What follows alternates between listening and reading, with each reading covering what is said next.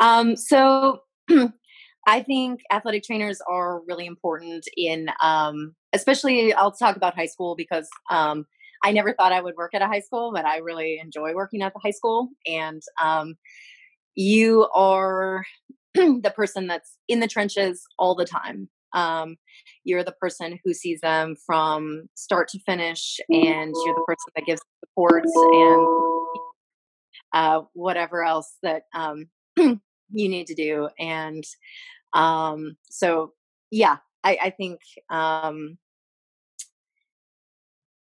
we have the opportunity to really build a lot of relationships in that in that area, and um, it's it's probably most important at the high school level.